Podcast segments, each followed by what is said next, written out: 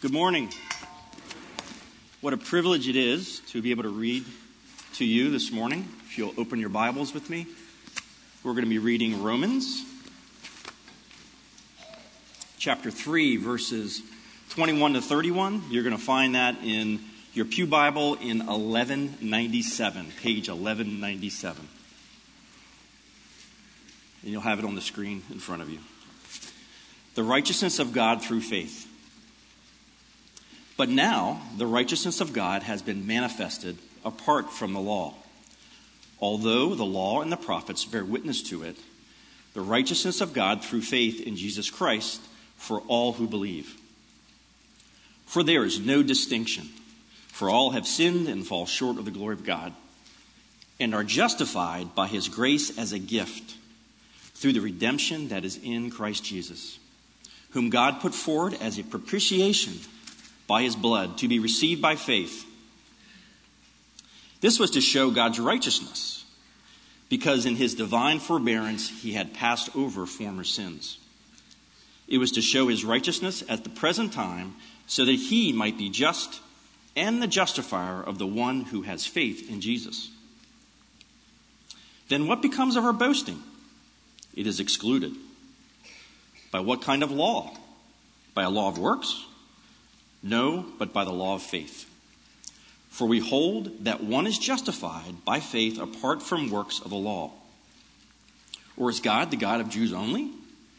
Is he not the God of Gentiles also? Yes, of Gentiles also, since God is one, who would justify the circumcised by faith and the uncircumcised through faith. Do we then overthrow the law by this faith?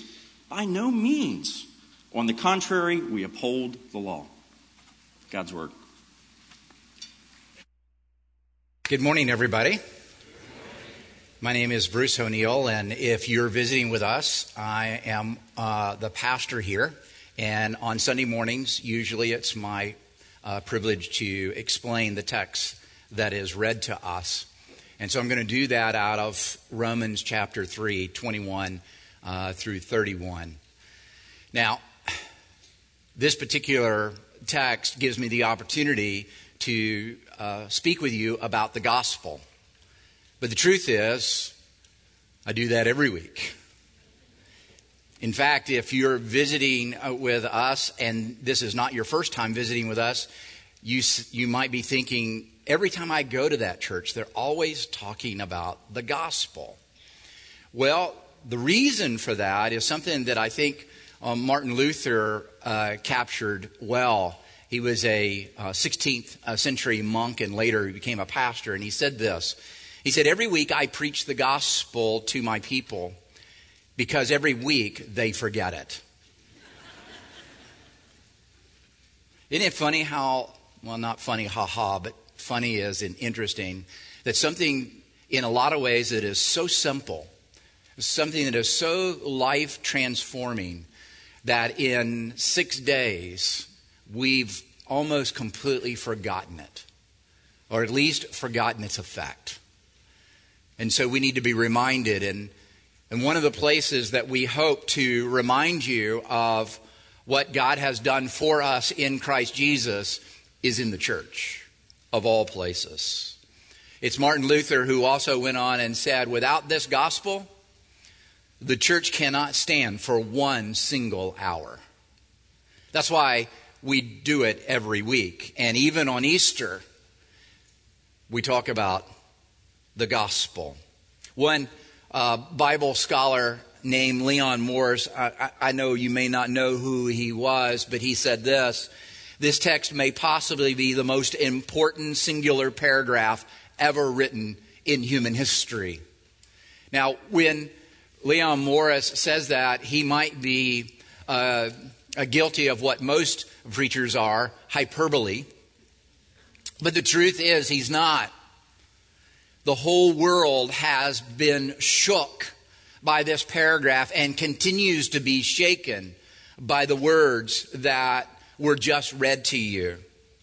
And so this morning, because it's Easter, I only have two points. And so I'm only asking you to pay attention to these two things. something that you and I are supposed to renounce. And then, then there's something that we're supposed to believe. We're supposed to receive it. And because we receive it by faith, it changes everything. And so, first, the bad news has to be bad before the good news can be really, really good. And so, let me focus on what must be renounced a self righteousness. Now, I, I, know we don't use that word anymore, so what it simply means is that kind of self justification, that kind of faith in ourselves. And I know we've now had two decades of telling you you're pretty good. You're a great person. You can do anything you want to do. You can be all you can be. The problem with those statements is that we believe them. There's nothing wrong with somebody saying them. The wrong is that we believe them. And we live in light of that. And so when we come across a, a, a, passage or a verse in the Bible that says, wait a minute, you are not the, the best thing since sliced bread. We are devastated. And when we're devastated about the truth about where humanity is, then it's very hard for us to hear the good news. The good news only becomes okay because the bad news really isn't all that bad. That is, if, if truly uh, uh, uh we could have done this on our own, we could have gone to get the broom of the wicked witch of uh, the East on our own and earned our, our own acceptance, our own validating record. Then what, what, what need do we have of Christ? This is the way Paul puts it in our passage. He just asks a simple question, and then it's rhetorical because he immediately answers it. In verse 27, he says, what becomes of our boasting? What becomes of our self justification, our looking at ourselves and thinking that we're something before one another and, and more importantly, before the creator of everything? What do we have to commend ourselves? And rather than hoping that you would come to the right answer, he just gives it right away. It's to be excluded. It's of no account in this context, it's just not important. It's not applicable. That's what he's getting at in this text because there is no amount of moral virtue. There is no amount of generosity and there's no amount of service that can commend you to your creator that would make you acceptable to him. And so naturally, if you're new here, you want to know this question why are we even talking about being acceptable to a loving God? Why is that even an issue in our culture where God is primarily only known as a loving, forgiving, merciful God, that He has no other attributes, He has no other description of Him, then why in the world are we talking about needing to be acceptable to Him? You see, there's this incredible uh, phrase that Paul turns here where he says, God is both the just and the justifier. And that's a turn of phrase to mean this. God has a nature of him that is bigger than just simply, he's a loving, kind Santa Claus, a doting grandfather he is loving, and we can describe what that really means. But in our culture, that whole idea seems to be more like going to the mall and sitting on Santa Claus's lap and telling him the three things we want for Christmas than it is that we need him because we have moved far from him. And some of us have moved far from him without ever leaving the chair because we've moved from him in our hearts which is even more devastating than moving with our legs. We need acceptance from God because He created us. He is the creator.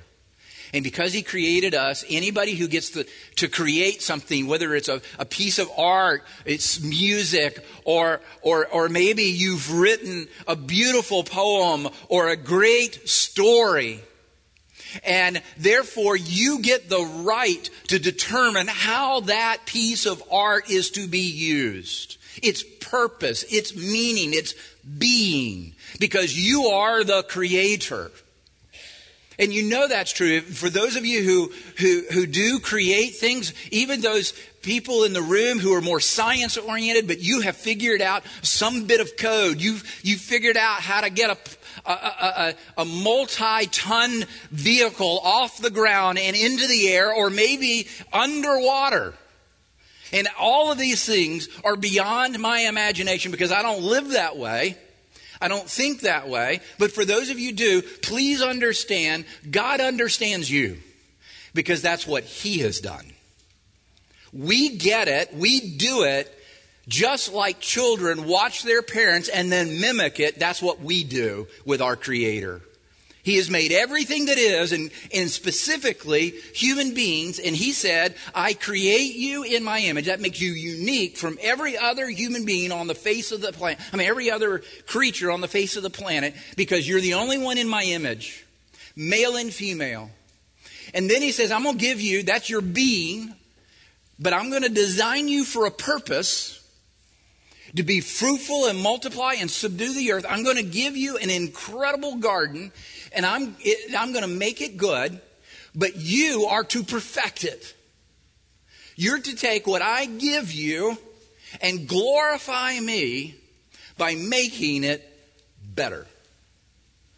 And rather than being and fulfilling, we rejected the design.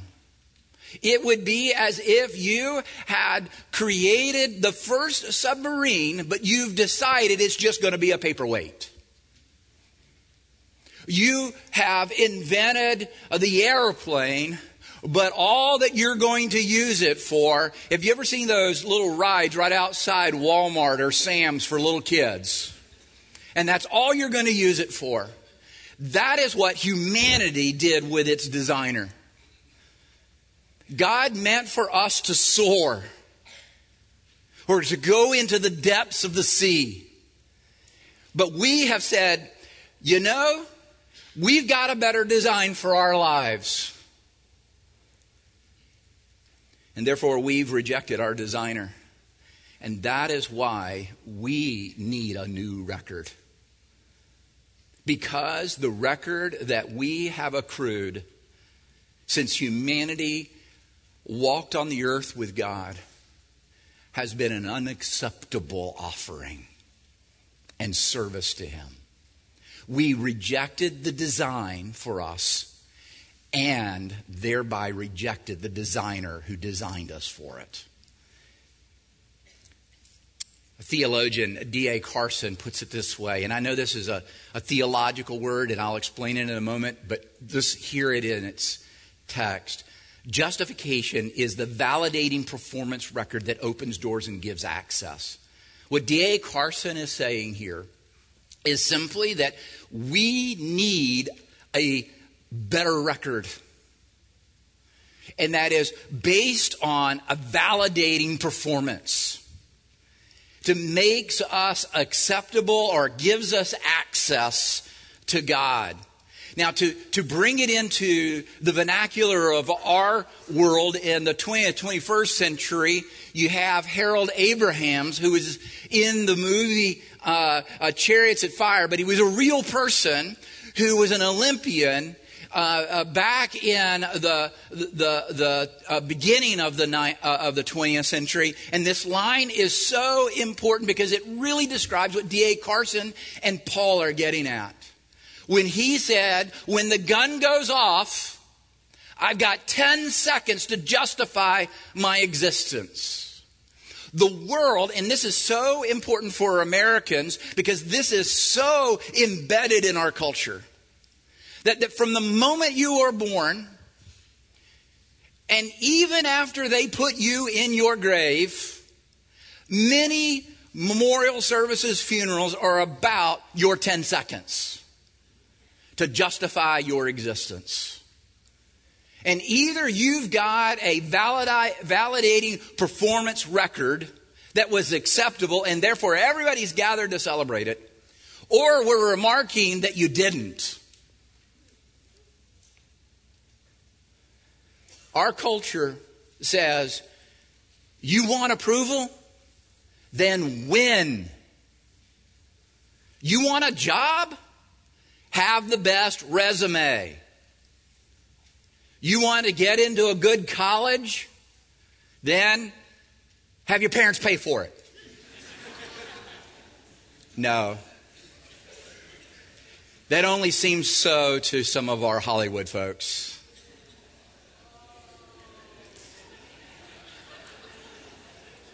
You want to get into college, guys, ladies? You've got to have the best academic record.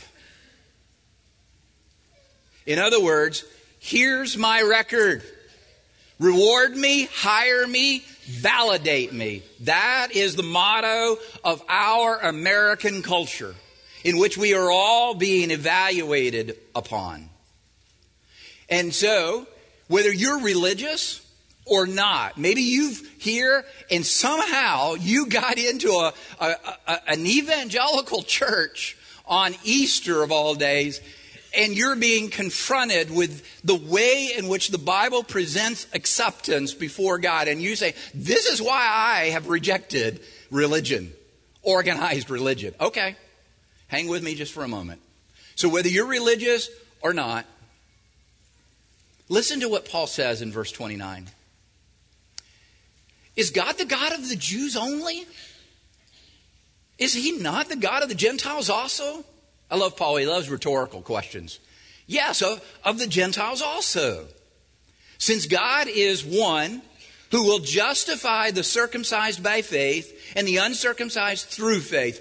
Just quickly, for those who aren't familiar with this text, Paul has been making an argument about Jews and Gentiles, non Jews. Gentiles just simply means the nations, everybody but Jews. And so don't get hung up the fact that he uses two different prepositions here. That the Jews, uh, uh, the, the, circumcised uh, by faith and then the uncircumcised through faith. He means the same thing. Paul has this tendency to heap uh, uh, prepositions, and then he does the same thing with adjectives. He just lumps them together. He means the same thing. He doesn't mean to divide. There's one way in which Jews come to faith and one way in which uh, Gentiles. In fact, he's making the argument the opposite that they're both the same. But circumcision is the covenant sign in the Bible that you're included, you belong to the people of God. Specifically, they mean Judaism. But it also represented the entire life of a Jew, what it meant to be a Jew. That it, that it began with this idea of carrying the sign of being included. And another way to think of a circumcision representing the whole is that it is your entire validating record of being a Jew. And Paul's answer to this question is God only for the Jews? Is it no, he's also for the Gentiles. Listen, we're in the 21st century. I understand we don't understand how scandalous it was for Paul to write that. Now, he's writing to a primarily a Gentile audience, and they're cheering him. But if he stood on the street corners where there were lots of Jews, if he was in the Jewish district of Rome, they would have booed him. And that would have been the good thing they would have done to him. Because it was scandalous for, for anybody to say that God is the God of the Gentiles. In fact, they had this rabbinical prayer that they would pray Thank you, my God, that I am not a Gentile. Paul himself probably prayed that prayer before he became a Christian. The Bible even records for us in Luke 18 a, a, Pharisaical prayer, a prayer of the Pharisees that's similar, that goes like this Thank you, my God, that I am not like other men robbers, evildoers, adulterers, and even this tax collector over here. I fast twice a week and I give a tenth of all I have. I am generous. You see, one of the things you understand about the Pharisees is they didn't pray in their closets. They didn't, they didn't just keep it to the family at the dinner table. This would have been prayed in public loudly. They would want everybody to know how righteous, how validating their religious record was. And so they would announce it so everybody could hear it.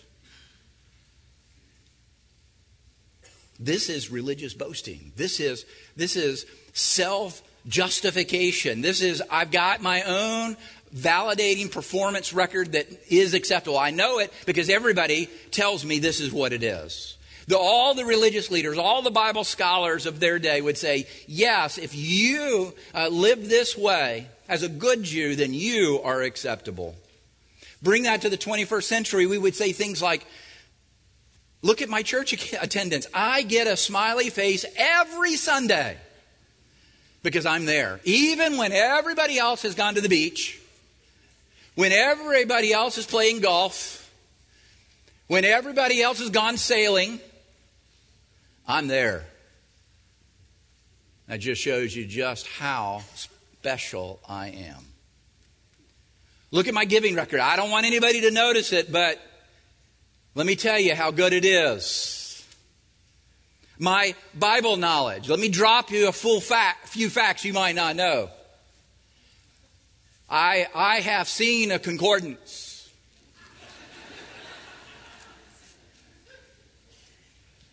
I can drop a couple of key Greek words. How about my Reformed theology? I know John Calvin better than the Apostle John. Or my opposition to the Reformed theology. That could also be a validating religious performance record. This is the idea behind circumcision as a way to validate your record before God so you can have access. And, and immediately, I, I told you early on, there's a few of you, has to be on Easter, somebody has gotten you to this place, and you are been looking for this to be able to say, This is why I gave up Christianity. This is why I gave up organized religion, because of all of these expectations that I would have some performance record, and I can't do that. I can't do that. I don't see the need for it. It doesn't even make sense to me. And so I have rejected it. I'm willing to go to church on, on Easter. I'm willing to put a coat and tie on one time a year to come into the room that's too crowded because we got people sitting out there just so I can appease someone. It may not be God. It might be your mother. But you're going to appease someone. And so you, feel like, yes, I don't need a validating record for God, but I still need a validating record because the world is passing a verdict over me. The world is telling me whether I'm good or not. The world is saying, am I in or out? And so Paul's answer to that is in verse 25. He says, Whom God put forward as a propitiation by his blood.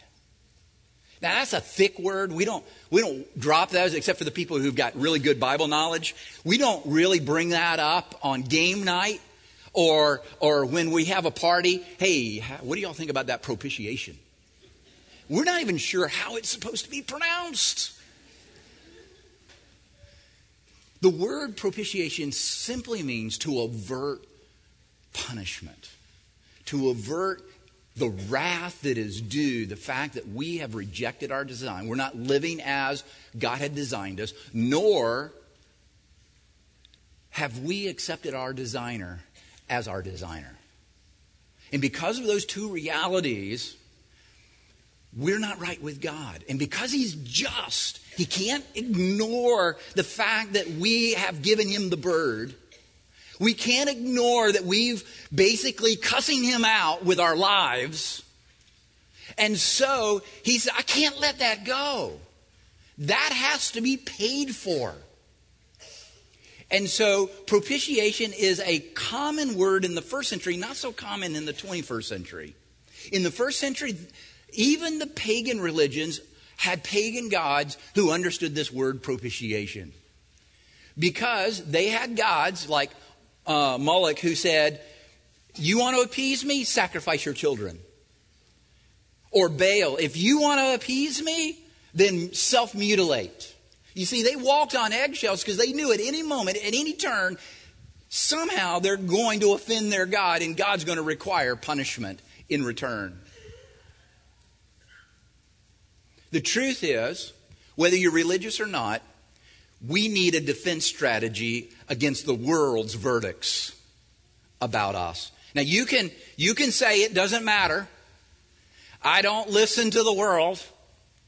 But the truth is we do. Everyone here, everyone who's ever been in school and received a report card and that's either been a good day for you or uh, not so good. Everybody uh, gets paid, and I remember my first paycheck as a teacher, I was so disappointed. First time I ever saw union dues. First time I had ever recognized that the government got a good portion of what I made because I made so little. I remember bringing it home. Kathy and I had just gotten married, and here's my offering. Every time we've ever gone out on a date and it didn't go well, it's a validating record. It's a verdict that someone is giving us. Let me give you an example. Oprah Winfrey, after she had finished um, doing the Oprah show, uh, she'd been doing uh, these uh, TED Talks and different uh, venues. One of them was at the uh, uh, Tribeca Film Festival. And so they were asking her about all the people. She's had amazing uh, people come from, from very common to very special in our culture, uh, people to be interviewed. And, and she said this. She said that everybody that I have ever interviewed, whether it was Barack Obama, Beyonce, or the man who murdered his children, at some point would ask me, How did I do? Was that okay? At the end of every interview, they wanted to know if they had done okay. Even Oprah said this. She said that before I met Weight Watchers, while I was still over 200 pounds, I was so mad at myself. I was so embarrassed in the public. Why? Because we know if we weigh too much, if, if the interview doesn't go well, you're going to get punished. You're going to receive the world's verdict and you're going to be excluded, overlooked, and gossiped about. So, whether you're religious or not, we're all in the same spot. We are the same. Because our culture says you must bring it. You must perform at a high level. You must win. Because you only have 10 seconds to justify your existence. Because that's about how long life is in comparison to eternity. We feel that if we don't fix this, whatever this is, if I don't justify my life with another win, if I don't have another project that I can accomplish with another bonus, if another 10 pounds are not lost, the world is moody. The world is hot tempered, and the world is capricious, and it will reject me. We fear the world's verdict. And so we have developed all kinds of defense strategies to deal with the world's verdicts, including, I don't care what the world thinks. We think, boy, those are the free people. No, they're not. They're just as in much bondage. Now they're in bondage of not caring about what the world thinks. You and I must renounce that way of living because there's no good news in it for us. Even for those who are winning at life, by whomever's definition winning means. So, what's the answer? It's the other half. Here comes the good news, because that's pretty bad. a verdict that we must receive by faith. The old reformers, they called it sola fide, faith alone. Paul says it this way whom God put forward as a propitiation by his blood to be received by faith. To those who believe in Jesus' death as their propitiation, forgiveness is given. All that we had done to live outside of the design that God had created human beings to live. The fact that we have rejected our designer can be forgiven, no matter how far you have lived from the gates uh, of heaven and how close you have lived to the gates of hell in your life. No matter what is possibly could be said at your memorial service, you can have forgiveness if you receive by faith that one has been your propitiation through his death. And you receive that simply by faith. When Jesus is on the cross, he utters Psalm 22 My God, my God, why have you forsaken me? And what is being said there is that God forsook me so that he would not have to forsake you. And that means Jesus is our propitiation that we receive by faith alone. Isaiah 53 says, The punishment that has brought us peace with God was laid upon him, Jesus. And so you ask, well, then what's our contribution? Obviously, God's not going to take us the whole road. Obviously, we've got to get out of the car and do some walking through the woods at some point. Somewhere we've got to scale the mountain. Somewhere we've got to contribute and bring something to the dance. And the answer is no. This is a solo act. Nothing you bring except, here's this, your need. The only thing you need is need. The problem is, most people don't have it. They are unaware of their need for Him. And if we receive it by faith, we don't just get the propitiation, we don't just get the forgiveness. That's the, the negative verdict that is removed from us. We get a positive verdict that is applied, also by, received by faith. Verse 21 you, you, by now, the righteousness of God has been manifested apart from the law, received through faith in Jesus Christ for all who believe and are justified by his grace as a gift. The definition of grace is that you don't bring anything to the table. It is like you have been invited uh, to the poker championships and you're using someone else's chips that have been provided. Someone else has earned them. The best example that I can think of in the, in the Bible is of the prodigal son. You, the, the story uh, that Jesus tells of this boy who comes to his dad and says, Dad, I don't want you. I want what you have because I want to live apart from the way you designed me. And therefore, I'm going to reject you, but I do want what you have because I want to live like I want to live. And his father uh, gave him his portion of wealth so that he could go and live the way he wanted to live. The unbelievable story, if that's not enough, is that when he comes back after squandering it all, his father sees him from afar, runs to him, puts his arms around him, and said, My son who was dead is now alive. My son who was blind now sees. And then he takes the signet ring, and that's the family ring. Shows that you're part of the family and he puts it on his son's hand. And he takes the shoes and he puts shoes on him because he's wasted so much of the money. He doesn't even have money for good shoes. And then he takes his cloak and he puts his cloak, his robe on him to wear. And what we often miss in that story is that everything, the ring, the shoes, the, the robe, all belong to the elder brother. Because everything that is left on the farm is going to be his inheritance. And so the, the positive verdict that you are mine means that you get to wear clothes that you did not buy. You get to wear dress that was not for, for you, it was for someone else, as if you had earned it yourself.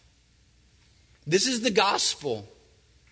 You've got insufficient funds in your bank account, and many of you do. Jesus gives you the world as your inheritance. You made an effort to? Try this on your parents. Jesus gives you a PhD, summa cum laude. You've been rejected by the in group. Jesus welcomes you into his family. You're leaving here this morning as the MVP of the league, the homecoming queen, the one who received the Congressional Medal of Honor the Pulitzer Prize and the Nobel Peace Prize. You've won the Grammy and the Oscar all at one time. You leave here with the validating performance record of Jesus Christ, which means everything he ever did, everything he ever said, everything he ever felt has now been given to you as if it was a robe or a wedding dress. You didn't earn it, you didn't buy it, but what he did is as if you had done it. What he said as if you had said it, and if what he felt as if you felt it. It has been a sign to you.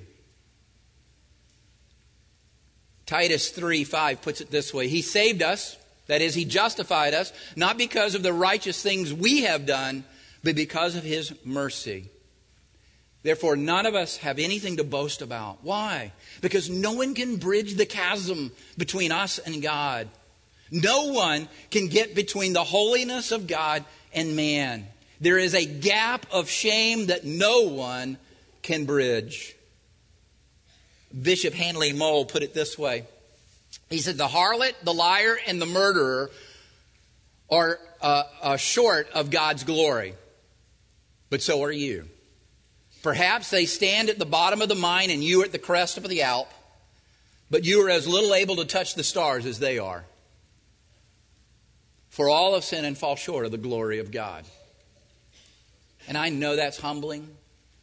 Of all the things that you thought you were not going to hear on Easter, is that you've got nothing to validate yourself by before God. I know that's hard to hear and that's humbling but it is also empowering. Maybe you think you don't have very strong faith to receive this kind of news. God's not upset by your little faith. A weak faith is as good as a strong faith with this. It's not the strength of your faith that matters, it's the object of your faith that matters please be encouraged if you if you think that you are not making it in the life of the church by whatever standard you think the church and expectation of the church is given for you you're in the perfect spot to blow a hole through hell to be used by god. This is what one pastor wrote to his son who was struggling in, at college with anxiety and depression.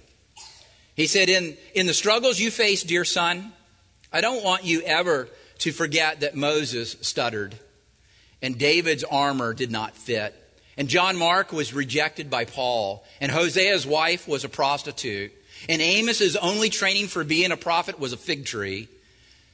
Jeremiah struggled with depression. Gideon and Thomas doubted. Jonah ran from God. Abraham failed miserably, and so did his son and his grandson. These are real people who had real failures and real struggles and real inadequacies and real inabilities. And God shook the world with them.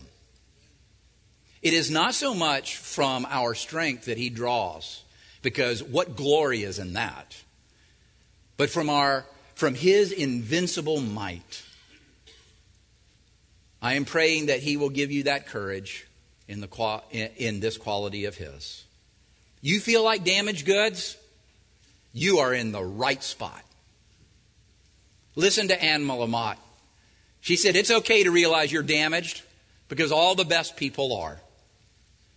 You are poised to be used by God when you realize you have no validating performance record of your own. Does this verdict mean we no longer have to obey God? That we can just do whatever we want? That's the point. No, by no means. In fact, he devotes two whole chapters to that in six and seven. By no means. To be loved like this demands a grateful response to him. Martin Luther also once said that we are saved by faith alone, but faith it never comes alone. True faith over time will have its effect on a life.